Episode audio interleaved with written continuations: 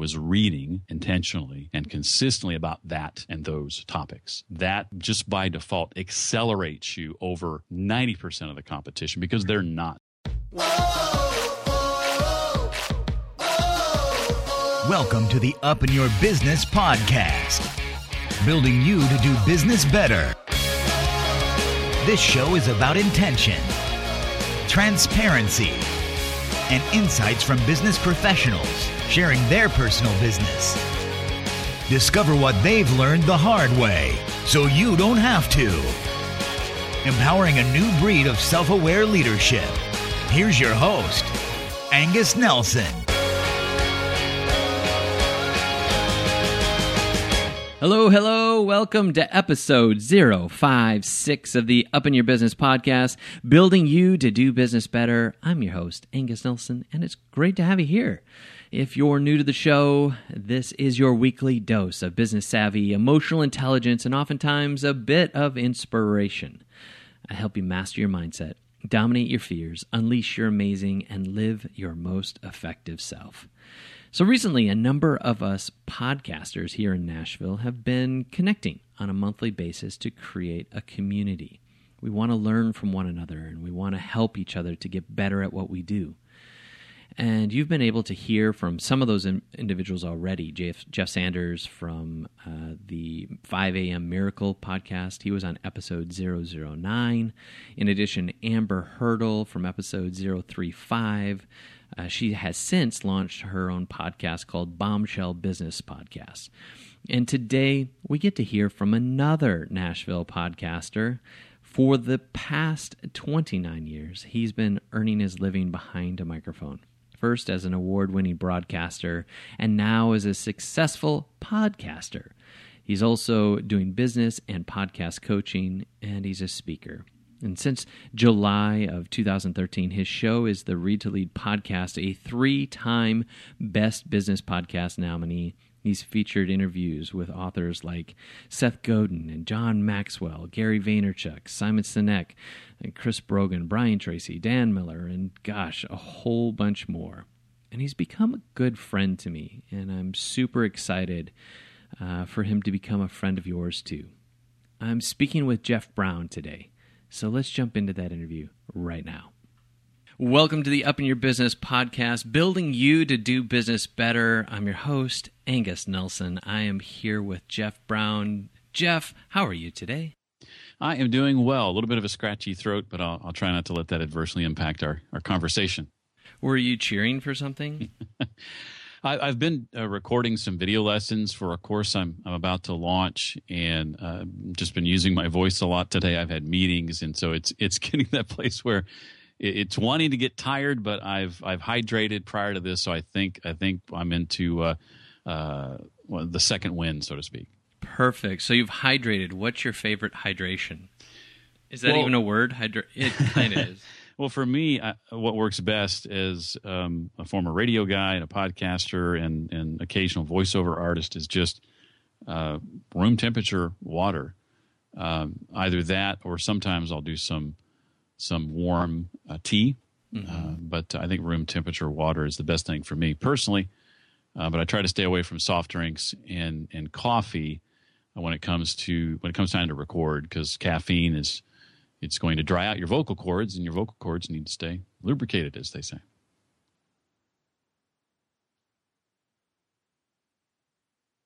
Mm.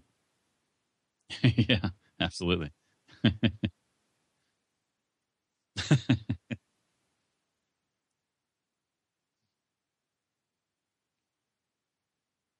mm.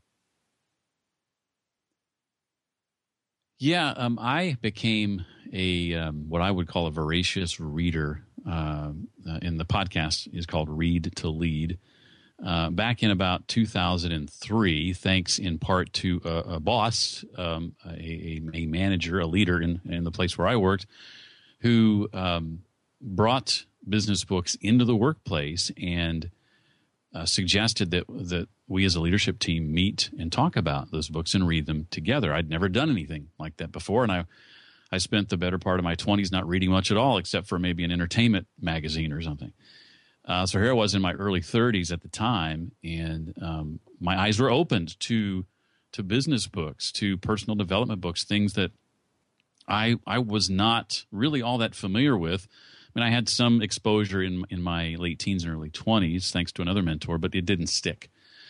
And so my foray into that anew in, in the early 2000s was was via Seth Godin's Purple Cow, and I loved it, and I, I couldn't get enough. And so, um, fast forward 13 years, and I'm still on a, uh, a pretty aggressive reading path. And and for me, uh, I say aggressive. At the time, I set a relatively modest goal of a book a month. This was early 2013, but that's 12 more books a year than most people read, right? right? Um, and by the time I got to the end of the first quarter of 2013, Angus, um, I was counting up the books I'd read and realized that it was closer to 12. It was like between 10 and 12. Yeah. And I remember on my way home from the radio station having this epiphany of like, well, that's like a book a week, not a book a month. And I wasn't even really keeping track. Now, some of that was audiobooks. It wasn't all traditional reading because I, I, I, leveraged that time in the car, you know, the commute yeah. as much as I could. And um, when I said that, and I said it out loud, when I said that out loud in the car, that's like a book a week, this light bulb just went off. It was like that spoke uh, podcast hmm. uh, to me. I had always thought of, and most of the podcasts I had consumed up to that point were, were weekly shows, and that's just kind of how I thought of them. And hold, I realized, hold on. can I, can I just interject real quick? Yeah. So, what year was that? When that you were already listening to podcasts? Oh, I started in 2007. Oh, that's um, wow! My early, wife, early, awesome. Yeah, for my for our anniversary that year, and our, our anniversary actually is tomorrow, uh, our fifteenth. But our anniversary that year, um, my wife got me a, a, fifth generation video iPod, and I started consuming uh, audio and video uh, podcasts. And so I'd been listening to them at, by this time for I guess about six years, and for about five years of that six years, thought maybe I'll do a podcast one day, right? And so I had that epiphany on the way home. It's like here's that podcast idea I've been searching for that I've I've been struggling to find. Because I used to think, well, what in the world would I do a podcast about? What what would I talk about? What would what would people want to hear uh, you know from me about? Uh, and when I came across that idea, or upon that idea, I realized here's something I'm, I already love. I'm already doing, and I'm already reading a book a week. Mm-hmm. I can keep that up.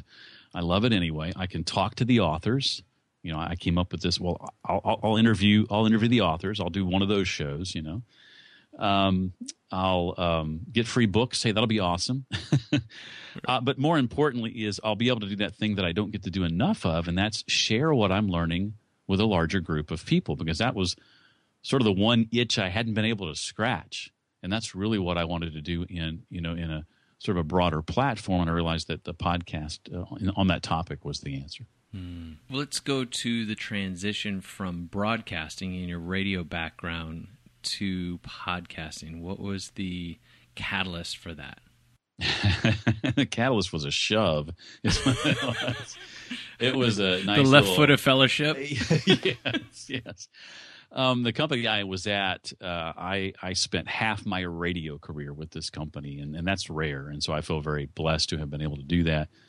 Um, but uh, it was at a time when some some cuts were being made, uh, some long term changes in planning uh, was being done, and there had been two phases prior to what was becoming the third phase of a reorganization type process.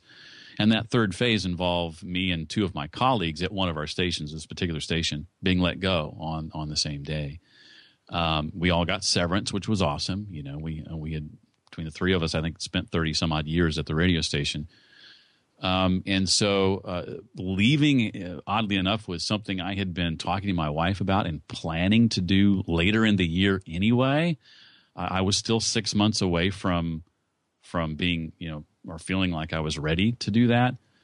But at the same time, I knew, though I hadn't shared this with my wife, in the back of my mind, I was already second guessing that decision because I felt like I was where God wanted me to be. I was where I was supposed to be. Mm-hmm. Um, he had he had brought me that job. I felt, and here I was, uh, you know, not being or feeling like necessarily I was being given any signs to leave, but just feeling in my heart that I had done all that I wanted to do, and I I didn't want to do that anymore. Mm-hmm. Um, and just second guessing and second guessing and second guessing. Well, when that happened, when the shove happened, when the push happened, uh, I always felt like that was his way of saying, um, well, now you don't have to second guess. Now you don't have to wonder.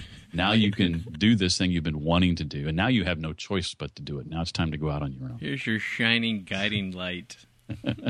So now you have to jump out of the boat prematurely, Yeah, uh, or at least in your your plan. right. Um, take us into that emotional state of probably, if I'm guessing, a little bit of a, a paradox of excitement and enthusiasm mixed in with fear and trepidation.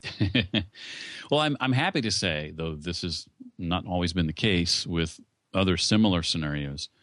Uh, I leaned much more in this instance to excitement and anticipation, to the extent that within 24 hours of this happening, my wife pulled me aside and said, "Okay, you're either totally okay with this, or you're just hiding it really, really well. Which which is it? I got to know because she was she was kind of you know a little nervous about everything. She had never known me not to have a job, and she'd never known me to have any other job but that one. Mm-hmm. And so um, I told her straight out, I feel totally at peace about this. Um, I, I think in large part because of a lot of the reading I had been doing, my my uh, sort of mindset about certain things about you know s- the security that is quote unquote a job. And uh, I, I'd had a mind shift uh, thanks to people like Dan Miller and Seth and others um, that that really isn't all that secure. And, and this this scenario bared that out and so I had begun I had begun to get comfortable with the idea of going out on my own something that used to scare me to death just the idea of not having a steady paycheck of not having a uh, you know, uh, every other Friday uh, income, that sort of thing, not having the benefits and, and the vacation days. That just used to really scare me, but I had gotten to a place in my heart and my mind, in large part because of the reading I'd been doing, that that wasn't really where security was at. That um, uh, that it could be found elsewhere, and also I could be more fulfilled and venturing out on my own. So when that happened, I was in that place uh, psychologically and a much better place. Now it's not being in, in the in the industry that I was in. Not the first time I've been let go, and there have been other times where I didn't handle it nearly as well, or felt, you know, like it was, uh, you know, like my world was falling apart. Um, I mean, I just, you know, the rug had been yanked out from under me in other instances. I remember sitting in in the office of one HR director, and I just broke out in tears. I just couldn't keep. I was trying to, you know, keep a uh, sort of a, a strong uh, uh, appearance and that I was, you know, okay. And I just broke down in her office. And that, that was, you know, 20 years ago. But um, this was completely different. I, I, I knew this was exactly where I was supposed to be. Now, I didn't necessarily know at that time what the f- immediate future income uh, wise was going to look like. But I, I had um, just a piece about the whole thing that I, that, um, that I knew was I was in the right place. I love the story of uh, getting kicked out of the nest and forcing you to do the thing that you know maybe you feel you're born to do, called to do, you know, destined to do, you know, whatever you want to paint that. So you jumped into podcasting full fledged. You came out of broadcasting. How much research had you done in the podcasting space?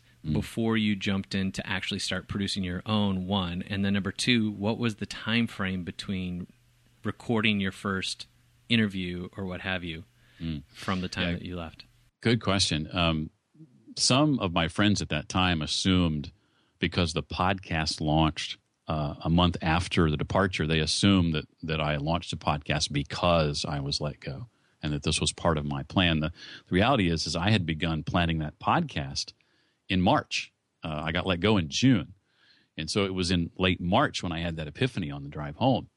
And so April, I began uh, the research. I began looking at. I, I, I was so naive about the vast amount of podcasts out there. I was asking questions like, "I wonder if anybody else is doing interview-based podcasts. I wonder if there are any of those out there." and the, most of the ones I consumed were uh, solo podcasts or uh, you know host in front of a camera podcast. Uh, I, I listened to Grammar Girl. I listened to Coffee Break Spanish. I listened to This Week in Tech with Leo Laporte. habla español Uh, I didn't stick with it. I listen to tech review podcasts uh, from folks like Cali Lewis, uh, Geek Brief, uh, Geek Brief TV back in the day. Um, and so I was blown away when I saw, you know, just how many interview podcasts are out there. And at first I thought, well, that means my idea is shot to, to hell. You know, right, right, right. What are we going to do? But then I thought, well, wait a second. Just because there are others doesn't mean there isn't room for one more. And I, and I wasn't able to find one uh, quite like mine. I, I couldn't find anybody else out there on a consistent basis interviewing authors. There were plenty of book review podcasts, but that wasn't what I wanted to do. Um, I was going to um, vet the guests and vet the books before they ever got on the show. Mm. You know, the only books we're going to talk about are the ones worth talking about. Right. You know? So this wasn't going to be a review thing. Um, so I, I, did research in April. In um, May, I began doing research on equipment and began acquiring equipment. Um, and in June, uh, the month that I got let go, I began scheduling my first uh, interviews. In fact, my first interview took place two days after I got let go. Um, and that was on, on, let's see, June 17th, 18th, 19th, somewhere in that range is that first interview. And on July 16th, a month after I recorded that first interview, is when, when the show officially uh, launched. So end of March idea, April, May, June, and then July launch. You jump in with both feet. Obviously, you know the whole broadcasting spiel, so you're not like me trying to like twist and turn and panic when my stuff's not working. You you, you knew all that stuff. So when you launched, did you launch with um, a particular plan? Did you have coaching to help you? Did you have guidance, or was this something you just decided? Well, I'm just going to do it and figure it out as I go. Hmm. Well, certainly the, the radio experience was a huge help in, insofar as um, I had done, I mean, thousands of interviews prior to launching a podcast where I'm going to interview people. Um, I, I, understood how to format the show and, and, and how to present the content. And those were all things that were second nature to me. Many of the things that weren't second nature were things that were specific to podcasting, you know, RSS feeds and how to set up my blog to accommodate it and, um, uh, even the mixer, uh, you know, presented some challenges for me at first because I, you know, at a radio station, you have an engineer. Something goes wrong. Hey, Mr. Engineer, come over right, and fix right. it. You know, and so I was having to do some troubleshooting on my own. And despite the fact I'd been in radio at this time about 26 years, you would think I would have acquired some equipment of my own over the years, but I had nothing, and so I had to purchase all that outright. But um, for me, uh, some of the free resources out there to figure out the equipment and figure out how to set it up and and and figure out the specifics uh, related to podcasting, RSS feeds, and the like. Uh, came with help from people like Pat Flynn and his six video series on YouTube. Um, uh, Cliff Ravenscraft um, has or had quite a few free resources out there as well that kind of help help me wrap my head around the things that I didn't know. But then, really, what I thought was the really hard stuff uh, for most people: uh, interviewing, excuse me, interviewing, reaching out to people you don't know, um, presenting the content, those things that most people find really difficult were things that were second nature to me. Mm. I jumped in, jumped in head first. And as far as a plan goes, um, I, I, did want to have 11, 10, 12, somewhere around there interviews done when I launched just because I wanted to try to work ahead a little bit. Mm-hmm. Um, I ended up having, I think, seven prior to launch, which wasn't quite where I wanted to be, but I, I felt okay about that. Um, and to me, the plan was really about and I, and I, say this a lot when I speak in, in front of uh, groups, especially podcasters. My plan was pra- to practice excellence with consistency, and that over time, if I were willing to do that, that over time that would uh, that would pay off. Hmm. Uh, and so that's sort of my mantra, and it was my mantra in radio. It's it's it's delivering or attempting to deliver as best you can excellence with consistency, and if you'll do that long enough, I think I think people will be drawn to it. And can you take a moment and define payoff? yeah, good, good point. Uh, well, for me, I, I was really launching uh, a platform for the first time. I had had other blogs, but nothing that I was really serious about. But for me, this was something I was super serious about. And so my platform uh, in the book uh, of the same name by Michael Hyatt, I think came out the year before I launched was going to be a podcast. You know, some launch with a blog, uh, some launch, you know, with a video channel. My my foundation for my platform was going to be the podcast, and I wanted this to be something that I became known for, and something that I might even be able to monetize one day. And so, um, the uh, one of the first indications of a payoff, uh, I guess you might say, was when um, I guess it was three months in when I got my first uh, sponsor. That was something I was actually seeking out, trying to make happen. Didn't know when would the right time would be exactly, but something I pursued. That's something that some podcasters poo poo and don't want to have anything to do with, and um, uh, don't want to you know muck up their shows with with ads and that sort of thing. But coming from the radio space, that was a very natural thing for me to consider and I felt like with the right kind of show, matched with the right kind of sponsor, I could deliver value to them, and it could be a win-win-win scenario, me and the client and the listener. And so that first, uh, if you want to call that a payoff, that first payoff was about three months in when I scored that uh, that first sponsor, um, and they were thrilled because it, it, just turned turned out timing wise that uh, some of the early episodes they sponsored were with Chris Brogan and Gary Vaynerchuk. Right, right and so uh, that was that was uh, some you know great interviews with some really established people to be associated with as a brand new sponsor. So it, the timing couldn't have been uh, any better. And what was it like for you to interview these people? I mean, particularly like Seth Godin, mm-hmm. someone you'd read his book years before, Purple Cow, as you stated, and now you're going to sit mm-hmm. down on the mic and have a chat with him. So one of the great things about podcasting, right, is I mean, how else would I be afforded, you know, 30 minutes with Seth Godin by myself, just him and I one on one, apart from, you know, hosting a podcast. I just don't know how you, how you pull that off. Right. And that's one of the things I love, uh, one of the advantages I love about the medium. But for me, it was really surreal. I knew I was going to be nervous. And so, um, based on my, my experience and history, I had some, some things I wanted to implement, some, some tricks, if you will, that I knew I was going to uh, leverage to try to calm those nerves um, so that um, I, I mean, this interview, needless to say, was extremely important to me. Um, just not because of Seth and who he is, but like you said, he was the catalyst that kind of started me down this path. And I felt best, the best way to start was to let him know that that that you know, arguably he's one of the main reasons the show exists. Hmm. If not for his seed planting back in 2003, it, it, it wouldn't be here. And so that was a good way to sort of get into it is to is to share that with him, just mm-hmm. you know, give that gratitude of how much that means to me. And that really seemed to sincerely uh, touch him. And so I think that really impacted um, how the interview went following that. I think it really had a positive impact. Let's talk about book reading. So you start off early as a ferocious reader.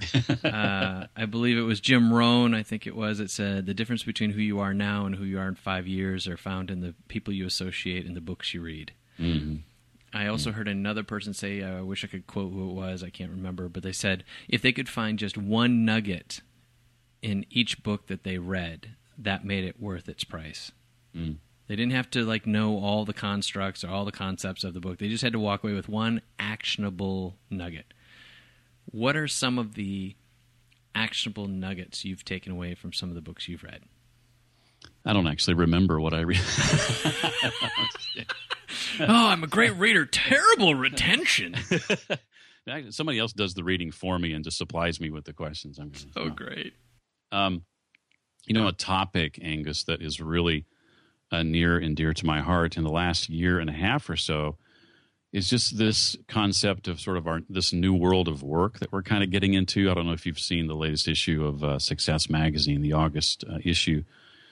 Um, uh, part of the cover says the nine to five job is is over, uh, and and and the the article uh, connected with that talks about how by 2020, I mean we're only talking four years, fifty percent of us won't be a part of the traditional workforce. We'll either be working for ourselves uh, as entrepreneurs or freelancers, or if we are working for a company, we're not we're not going to be doing that in the traditional sense. We're not going to be sitting in a cubicle when so many of us are doing things at our job that can be done from anywhere. Why are we doing them from there? You know, and um, that that topic and, and the changes that our uh, society and our world is going through connected to that are very fascinating to me. And so, so you're going to buy my book when it comes out next year? I am because I know that's a, a topic near and dear to your heart too. yeah. Uh, Jeff Goins uh, is one of my favorite authors, and he's written uh, extensively on this topic. The Art of Work uh, mm-hmm. is his most recent book. I know he's working on uh, a new one. Um, also, uh, let's see, Taylor Pearson. Uh, I had on my show. I can't remember what the episode number was, but he's written a book called The End of Jobs, which uh, speaks to this. Would probably make great research for for the book that you're you're working on.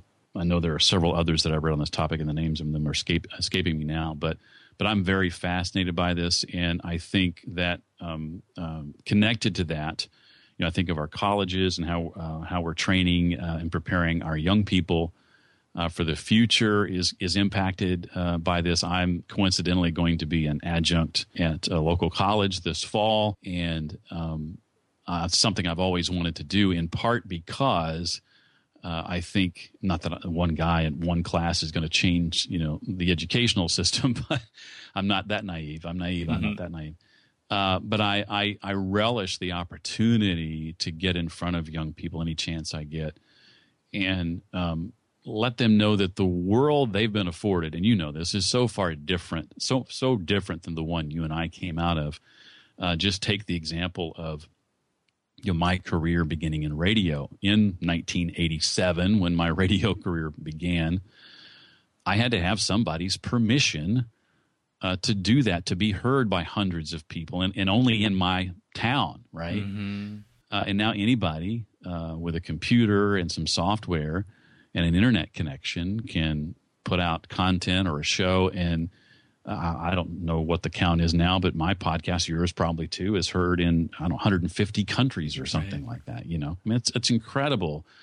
Uh, the things we're afforded today. Now, the problem with that, though, becomes when anyone can, anyone will. Mm-hmm. And that's when um, curation becomes really valuable. I didn't realize that when I started Read to Lead, uh, but but publishing uh, uh, is much in the sim- in a similar boat in that just about anybody can publish a book if they want to, right? Mm-hmm. And so in that world, curation um, and authority in in a niche like that becomes real important. And I have found that over the last three years, listeners and fans of the show have come to depend on me to know what should I be paying attention to, what books are worthy of my time, and what ones can I can I mm-hmm. ignore. Mm-hmm. And how have you grown personally mm. in light of reading all of these books?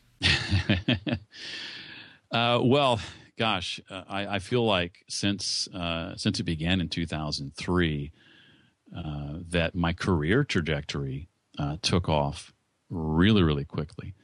Um, I had just begun doing uh, the morning show at the network I was working at, and this was my foray into. Well, I, I guess I'd actually done mornings one other stint, but not at the network level, not at the nationally syndicated level. Uh, and there were there were things that I that I wanted to do beyond what was happening on the air. I wanted to to lead within the organization. I wanted to get in front of other groups and and share what I had learned. Um, many many of whom were you know, people who were younger than I was. I felt like I had some experience to, experiences to pass on that could be helpful to uh, those in sales and those in programming and those in marketing. And so my taking on a desire to want to continue to learn and be a lifelong learner, I found, and, and to this day have found that you put yourself in the minority just by doing that. Number one, and um, you can um, very quickly be at a place where you're much much further ahead in whatever topic you've decided to to to to, to dive into everybody else mm-hmm. uh, when it came to for example social media when i was um, at the radio station i last worked at and i was at a place where i was wanting to come off the air and concentrate on what was happening behind the scenes that was about 2008 and you know social media was still kind of this thing that most people weren't participating in. Most people still weren't on Facebook. I, I didn't join Facebook till 2008. Um, I, I, think it was 2008. I think I was on Twitter in 2007. So this was very, very new. And I recognized at that time that this was going to impact, this thing called social media was going to impact a lot of industries, not the least of which was going to be radio in some way. And that we needed to get a handle on it and understand how to leverage it um, for good and how to how to take advantage of it uh, before uh, uh, for others, uh, our competitors. And so uh, that's when I began learning from folks like uh, Chris Brogan and, diving in, into the work of some of those who were sort of early in that space um, uh, Social Media Explorer, and, and, and the like. Um, and making sure that I was going to be the guy at the radio station who understood social media better than anyone so that our stations could thrive um, in that regard. And so, because of the reading I was doing, because of the things I was sharing, the opportunities that I was taking to share that, my career uh, took off uh, in in that company, and I I went to conferences and I went to retreats and I spoke in front of the the national sales team and I spoke in front of the national programming team uh, because my reading had put me in a place and, and my practicing what I was reading mm-hmm. successfully put me in a place of somebody uh, on a higher level going, you know, an executive or a president. We need to, we need to pay attention. What Jeff's doing is working, and we need to leverage what he's learned in other stations and other markets. And all of that was only because I was reading intentionally and consistently about that and those topics. Hmm. And so, you know, take any example. That's just one example. Uh, but for me, um, anytime I've made it a point to do that, uh, whatever the topic is, um, that just by default accelerates you over 90% of the competition because they're not likely doing that. And that's, that's an interesting point is the percentage of people who are actually applying um, content and information um, is a far fewer uh, group than the people who are talking about it or perceive that they know what they're talking about. Right, right. So, how has that played out with your show uh, in doing your marketing and getting the word out for you?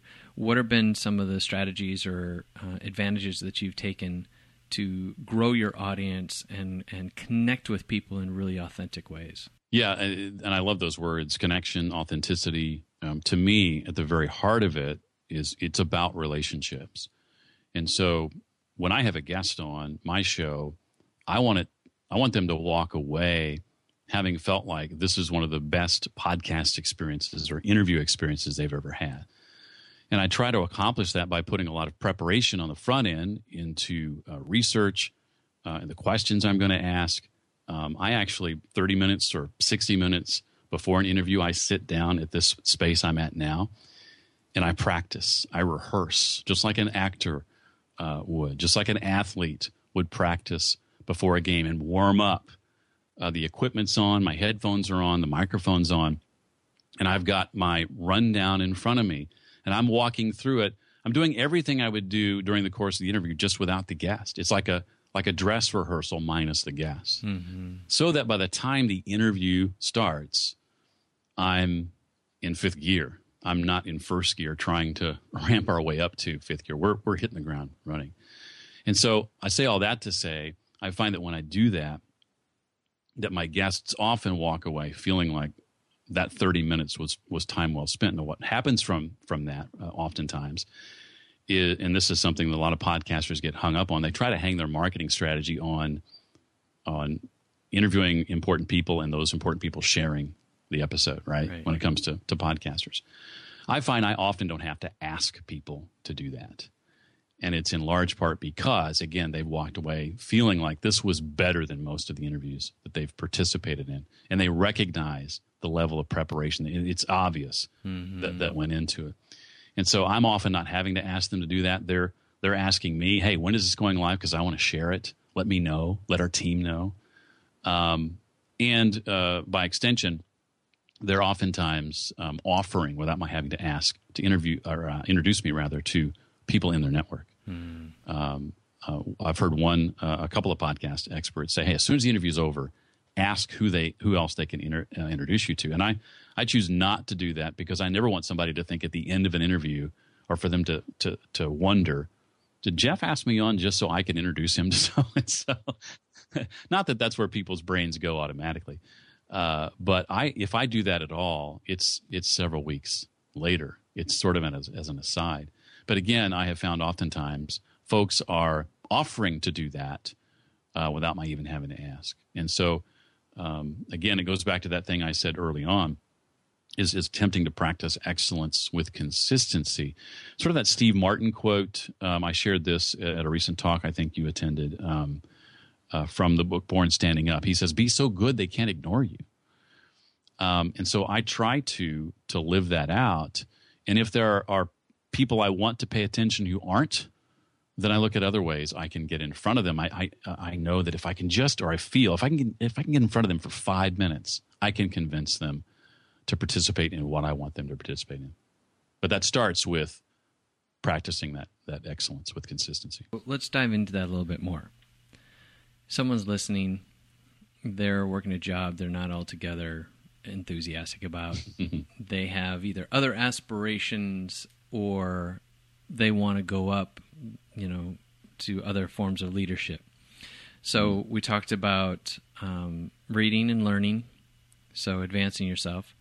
We alluded to um, being advanced in your space, in your technology or you know industry, and then we talked about the practice um, of excellence. What's some other elements to help someone move the needle to something that's going to they're going to find fulfilling? Well, I think it's uh, if, if, you've recognized that uh, you're in a place right now that you don't want to be long term, you've got to begin planning now for what the next phase is going to look like. Now, that sounds obvious on the surface, uh, but that starts with a couple of things. I would, if I were that person, I would begin uh, leveraging my the, the margins in my life. That's that free time that I have, if there is any, for uh, spreading my wings, say uh, freelance wise or entrepreneurially speaking, uh, uh, uh, coaching or or what have you, doing things in the margins of life while I've still got that regular paycheck, while it's you know I've still got some safety net, so to speak, to spread my wings in those other areas. I did that starting in 2010, not necessarily knowing I was going to need it in 2013 but doing it in 2010 because I kind of saw the light at the end of the tunnel and I knew my my interest in my, in my current industry was waning, and so I began spreading my wings several years before I needed to lean on that thing that I was creating. So that would be one thing I would implore you to do. Another thing would be to take advantage of every opportunity to dote on and share what other people are doing. I learned this from Chris Brogan. Um, I when it, around 2008 when I became familiar first with his work, one of the things he he impressed upon me was to share others' work. You know, for 10 or 11 or 12 times for every one time you share something of your own. And so I took that to heart. And from 2008 on to 2013, I, I, tried to live that out as I made my foray into social media.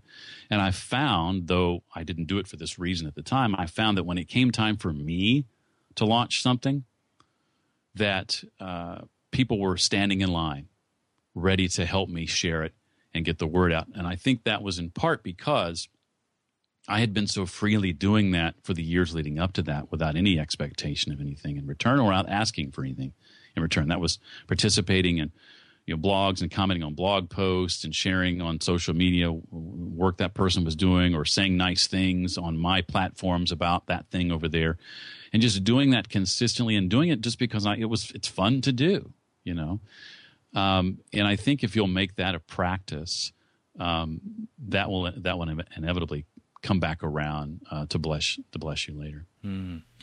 And what about some of those relationships you create along the way? Mm-hmm. I know you've been really intentional to connect um, with other people and to maintain great relationships. How has that been a part of your progress and success? Oh, it's been it's been huge. Um, sometimes I'm even shocked by it. Uh, Jeff Goins, who I mentioned earlier, has been on my show two or th- well three times now. He's been on more than any other guest. Um, and Jeff is somebody who I've known. that's because you wouldn't hire him. Yeah, that's because I wouldn't hire him. Uh, Jeff is somebody who I've known for a while and who actually interviewed with me for a job years ago. But I, I've enjoyed watching his director, uh, his trajectory and his his path, and um, and have tried to be very generous uh, in that regard. And Jeff has has returned that probably tenfold uh, back to me. Um, I've been able to approach people like Jeff and say, "Hey, let's do a joint venture webinar," or um, "Hey, uh, why don't you come on my show?" And then Jeff is he's had me on his show I think twice now. Um, uh, Jeff is doing a, a, conference again this year, the Tribe Conference. The first one was last year. He invited me to attend last year and, and speak on a panel, and then turned around and invited me to speak uh, this year. That will probably be the largest uh, platform I've ever had a chance to to leverage since I've been been doing this. I think, um, and that just blows me away. Um, and and and that's in large part, I I believe, because of the generosity that flows back and forth in that relationship and just the, the, desire the sincere desire. And you can read that. You can see that the sincere desire to, to want to see each other uh, succeed and, and do well. Chris uh, brogan we mentioned he's another who he's just a generous guy. I know you know chris and he's just a great guy uh, to everyone yeah. Uh, but unsolicited has said nice things about my work to the to the point that I've reached out to him and said, "Hey, you said that nice thing, and I'm launching this course that relates to that nice thing. Can I use that quote on my sales page?" And would you help me promote it? And he says, well, absolutely. Yes. And yes, absolutely. Mm. You know, mm. and that's, that's, again, it goes back to the relationships. It's, it's being willing to, as Chris taught me, to promote other stuff, others, uh, things, uh, way more often than you're, than you're doing your own. And, and that always, always, always, always comes back to, to bless you in one way or another. I'm a big believer in that. Mm-hmm. Absolutely. Serve, serve, serve. Okay. Yeah. So as we uh, kind of bring this in to a landing, you're working on some new project. Mm-hmm. You alluded to that before. What are yeah. you working on? Six months into my podcast journey, toward the end of 2013, uh, I launched an online class called Podcaster Academy that uh, didn't really cover the technical aspects of podcasting, but focused really on the artistic side of podcasting. And we talked predominantly about creating the content, presenting the content, interviewing, well, there also was some uh, some cor- uh, part, portions of the course related to monetization, things of that nature. Um, but it was a very um, hands-on version of the course where I, I, walked 20 people at a time through the course, you know, and doing live modules and this sort. Very intensive, very hands-on.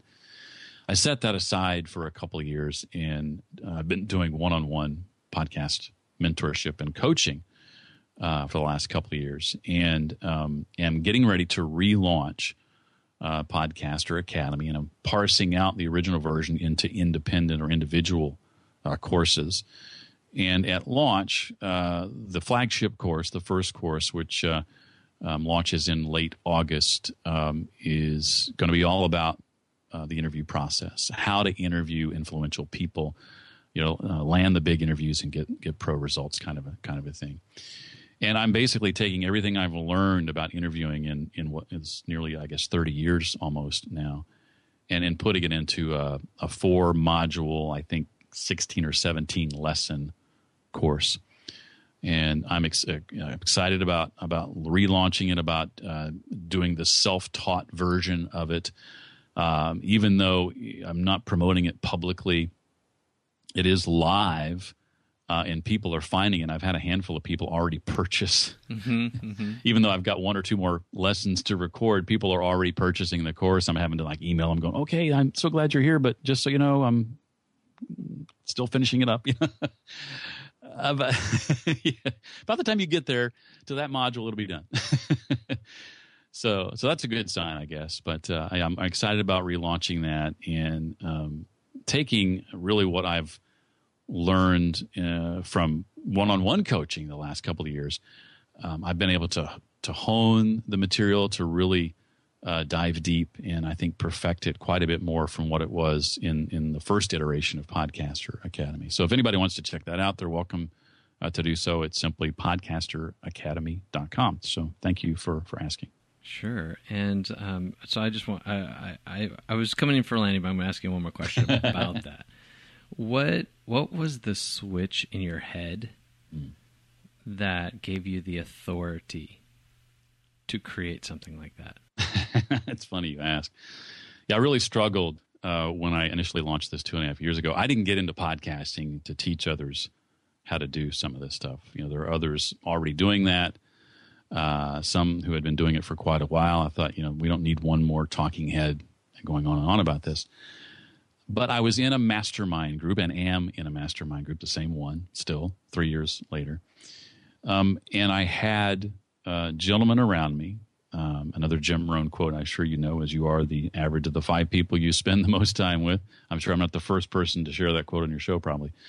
But um, these men um, encouraged me to do this when I wasn't even thinking. Jeff, you should you should leverage your background and do this you have a unique set of skills that the um, other people doing this don't have, a unique set of experiences. There are people who want to learn from you.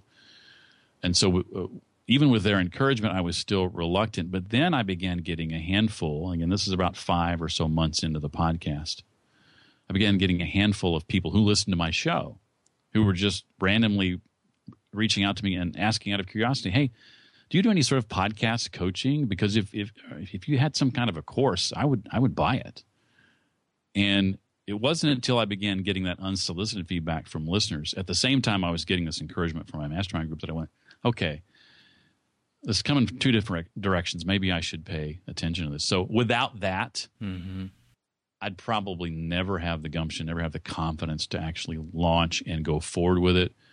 Uh, but because of those people in different places coming at me and, and, in my corner, that that helped make up or take up the slack in confidence that I think I that I had. Mm, I, I I like to say we're more transformed by those that believe in us than mm. those we believe in. Yeah, yeah. I, I agree with that 100%. It changes everything. And so when you hang around people who you respect and you honor and you admire, when they speak into your life, it has power. Absolutely. Yeah. Well, yeah. Jeff, it's been such a pleasure as we uh, coming now finally to the close. How can people get a hold of you? And I'll even give you another nugget. If there's something else you want to share, feel free. Oh, I appreciate that. Uh, yeah, uh, if folks want to connect with me, uh, plenty of ways to do that online. Uh, I'm uh, the T H E the Jeff Brown on Twitter and in most social media spaces. That's my my handle. Uh, and you can reach out to me via email, Jeff at podcasteracademy.com or Jeff at read to lead podcast.com. Act now, get these freaking tsunamis. Well, Jeff, thank you so much for hanging out with us today. I appreciate you, man. Well, thank you for having me on the Up in Your Business podcast. It has been my pleasure, and I'm thrilled, especially in light of some of the folks you've talked to, to, to, to be here. So thank you for that. I want to thank Jeff for his time. He's oh, always filled with kind and encouraging words, and he's a truly fantastic and wise human being. I appreciate you, Jeff. So today I get to ask you some of the things that we spoke about on this show or this episode regard to particular topics. And so my questions for you are this. What are you reading and who are you spending the majority of your time with? Those are those two things. It's what you're reading and who you're spending time with because that will determine who you are, how you grow, and what echelon you are capable of achieving. And my hope for you is that you will take this assignment seriously and that you will invest in yourself reading books that will rock your world, that will take you to new levels of thought, expose you to more creative ways of seeing the world. Just reading stuff that gets you out of your own head and your own existence. That's challenge number one. Challenge number two, directly related to that, is that you take a look at the caliber of people that you're hanging around with and make sure that those are the kind of people that are going where you want to go. And if not, making some different choices and joining um, a mastermind or joining some social group or joining some individuals you might know in town and assembling your own group. Be very intentional and spend time with people that cause you to get out of the routines and the habits that you are used to. That's your challenge, and uh, should you choose to accept it, I know that it's going to do awesome and fantastic things in your life, and I want to hear about it. So if you um, want to tell me about the books that you're reading, or you want to tell me what kind of impact this has had in your life, please reach out to me. I'll answer any questions that you might have. In addition, you can find me on Twitter at Angus Nelson. If you're looking for any of the links uh, and show notes from this episode, you want to join our private Facebook group, you can find all of that and more on angusnelson.com forward slash 054. I'm your host, Angus Nelson. Go ahead and tell your friends about the show because the greatest compliment you can give is a referral to someone else, either by telling them in person or sharing it on the web. Either way, I'd be most grateful. Keep taking your business up by getting up in your business. Live intentionally, love extravagantly, and lead with self awareness. Be amazing.